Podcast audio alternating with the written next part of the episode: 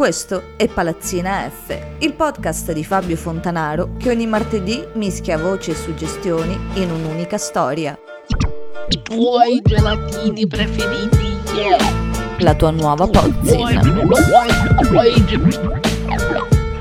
I tuoi gelatini preferiti.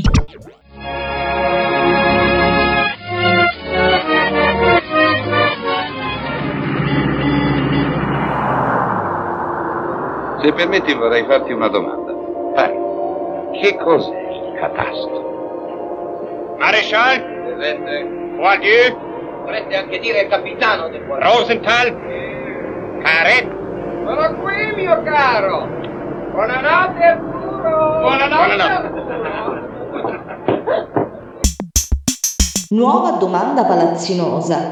La faccio io o la fai tu? Il nano adesso no. Ok, vado io. Cari condomini. Ambonu, va. No, figurati. Vai, vai. Cari condomini, quanto siete fortunati! La palazzina è un angolo di paradiso. Si va d'amore e d'accordo, ma non è così ovunque. Qual è la vostra esperienza peggiore con un coinquilino padrone di casa? La mia peggiore esperienza con un coinquilino o padrone di casa.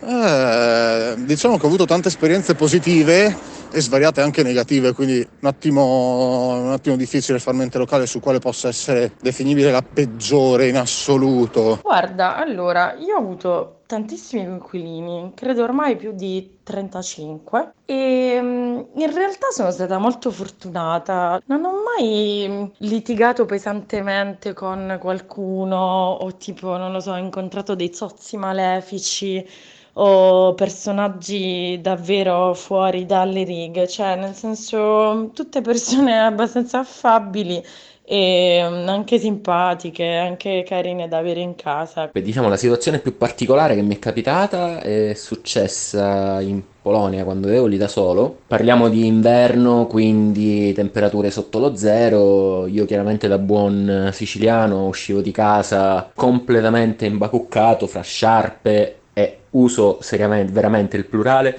eh, cappellino, guanti, cappotti pesantissimi, maglioni. Esco per andare al lavoro, quindi parliamo alle 7 del mattino, e mi trovo il mio vicino di casa sul balcone, in mutande, a fumare la sigaretta.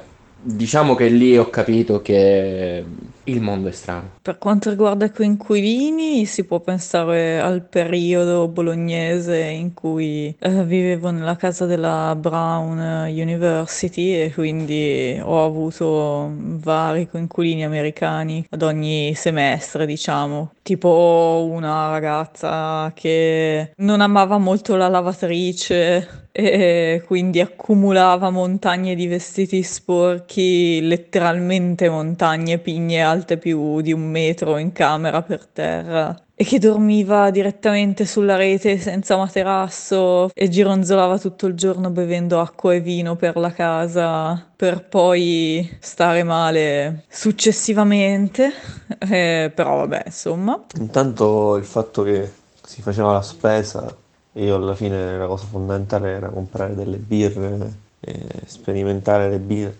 solo che poi quando tornavo nella casa genitoriale nel weekend, poi al ritorno nel lunedì, alle volte le birre non c'erano più.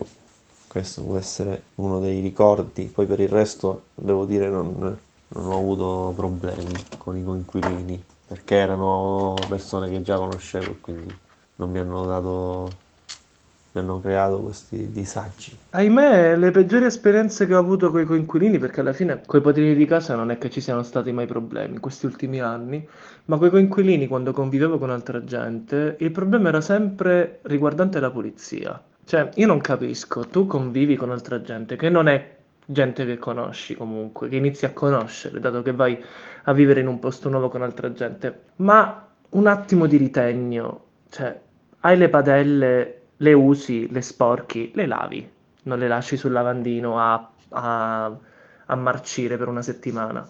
Ti fai la barba? Ti rasi la barba? pulisci il lavandino almeno, o pulisci a terra quello che è, non lasci i peli. Cioè, a me sembra la base. Oppure quando avevamo uno strano coinquilino, sempre americano, che era molto silenzioso e non amava, anzi non era capace di utilizzare il sapone per lavare le padelle, quindi le rimetteva nel mobile completamente unte e sporche in modi indicibili e abbiamo dovuto spiegargli ripetutamente come si lavavano le, le padelle e che tra l'altro era anche un po' inquietante da amante delle armi, il che mi spingeva a chiudermi a chiave in camera per l'angoscia di averlo in casa. Però ecco, avevo una coinquilina mm, qua a Roma che era un po' strana, cioè nel senso ehm, usavamo lo stesso bagno io e lei, perché l'altro bagno era dei ragazzi e lei lavava i denti e si riportava lo spazzolino in camera si faceva la doccia, usava l'accappatoio, si riportava l'accappatoio in camera e non è che non avessimo spazio, cioè c'era lo spazio, tant'è che un giorno le ho detto guarda la, le cose le puoi lasciare, tanto io le mie non userò di certo lo spazzolino di qualcun altro, però vabbè. Dalla sua camera spesso proveniva un odore di sigaretta, niente di strano, anch'io fumo, quindi insomma mh, mm, nessun problema. Non ha mai fumato con me e addirittura un giorno io le ho chiesto se avesse una sigaretta perché non ce l'avevo e lei mi dice tutta scandalizzata. No no no io non fumo Vabbè, insomma, rimane tutto molto misterioso. Se si beveva un bicchiere di vino anche con gli altri due ragazzi, lei non partecipava mai dicendo che non beveva vino. Era tutto molto strano intorno alla sua figura, lei non partecipava molto alla vita casalinga. Al che abbiamo fatto una cosa, io e l'altro mio coinquilino, abbastanza deplorevole, nel senso che... Per quanto riguarda coinquilini, beh, credo che nulla possa battere da New York, direi che c'è un ragazzo che non aveva il minimo concetto dell'igiene personale, degli spazi personali, della decenza umana, anche solo della coerenza, in quanto si professava allo stesso tempo gender fluid, ebreo osservante, ma mangiava maiale tutte le settimane perché era in offerta alla faccia del kosher. O anche di quella volta in cui un, un altro inquilino di un'altra casa, mi ricordo, non voleva assolutamente pagare per internet in casa che avevamo compreso, avevamo preso il contratto per il wifi in casa, la DSL. No, ma io tanto non lo uso, tanto non sto mai qua a casa, sto solo per dormire, eccetera, eccetera. E intanto però Scoprì dopo un, un anno, diciamo, giusto poco poco prima di andare via da quella casa, che aveva la password del wifi e che ci stava connesso da tutto il tempo. Non puoi capire la rabbia che ho avuto in quel momento quando abbiamo pagato il wifi per un anno. Cioè, ma, ma, ma siamo, siamo, siamo, normali, cioè, gente normale questa. Un giorno che lei non c'era, lei chiudeva sempre la porta a chiave quando andava a casa, però eh, le chiavi erano gemelle, cioè nel senso una chiave apriva due porte, nel, in questo caso la mia e la sua. Quindi abbiamo fatto incursione in questa camera mentre lei non c'era per capire un po' questi segreti. E quindi vabbè, a parte diciamo aver scoperto tutta una serie di eh, detersivi e padellame che non venivano usati con noi perché evidentemente eravamo giudicati zozzi o non eh, favorevoli all'uso di queste cose qua, in realtà sulla scrivania troviamo un posacenere pieno di cicche e un bicchiere di vino con tanto di scie del vino, no? Quando lo, lo, versi e ci sta la goccia che scende, ti rimane bello l'ombra sul tavolo, che chissà, insomma, quante, quanti bicchieri di vino si era bevuta da sola. Vabbè, il mistero, insomma, l'abbiamo risolto, però dopo anni ancora non capiamo perché lei facesse queste cose da sola e non con noi eh, come se se ne vergognasse, non volesse partecipare eh, alla vita casalinga, ma eh, che ci giudicasse in silenzio, quando in realtà faceva esattamente le stesse cose. Nella stessa via di Palazzina F, in via del Porco, c'era la mia amata vecchia casa, sempre in via del Porco, che era un porto di mare, cioè di base eravamo quattro, ma effettivi in casa eravamo praticamente ogni giorno circa nove. E la gente si sentiva talmente a proprio agio che passava per un paio di giorni e alla fine succedeva che si fermava lì per due anni. E quindi questo per inquadrare un po' la situazione. Ho vissuto lì cinque anni ed effettivamente sarebbero tanti gli aneddoti da raccontare ed è passata veramente tanta gente. Tant'è che a un certo punto mi sono chiesta se non fossi proprio io la coinquilina di merda.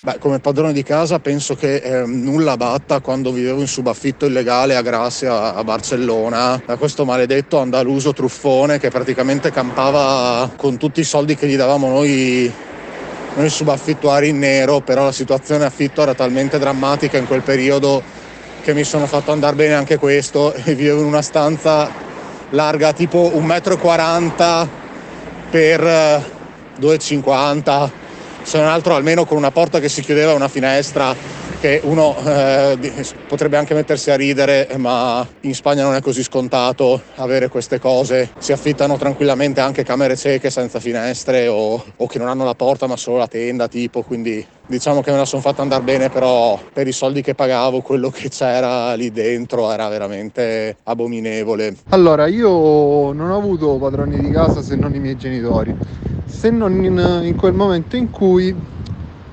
ho vissuto due settimane a Madrid in un appartamento occupato della banca.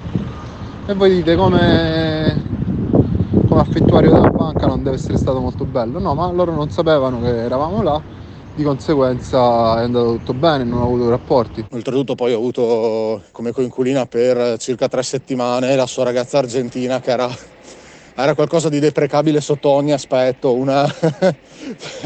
una cafona di, di, piena di sé, di un ego gigantesco. Cioè, guarda, solo brutti ricordi, guarda, di quella casa dei gestori, diciamo, di quella casa. Sì, padrone di casa, forse il mio nuovo padrone di casa che mi ha scritto di notte, in piena notte, su WhatsApp per dirmi che non avevo pagato il primo affitto, mentre in realtà il primo affitto veniva, diciamo, sostituito dalla, dalla cauzione che avevo pagato quando ho firmato il contratto. Ho avuto un po' di brutti rapporti con il servizio dell'energia elettrica perché noi avevamo fatto il pincio si chiama, cioè l'attacco illegale alla corrente elettrica e praticamente è arrivato quello dell'energia elettrica e ce l'ha staccata mettendoci un bigliettino dicendo che se avessimo di nuovo fatto il pincio, l'attacco abusivo all'energia elettrica, avrebbe detto alla banca che eravamo nel, nell'appartamento occupato. Chiaramente noi ci siamo spaventati e non abbiamo più fatto il pincio, ovvero l'attaccamento illegale all'energia elettrica. Questa è la mia storia, spero vi sia piaciuta e comunque voglio bene a tutti gli inquilini della palazzina. Alla gente mancano le scuole. Boy, wasn't that circus swell? Mm-hmm. Best I've ever seen. Oh!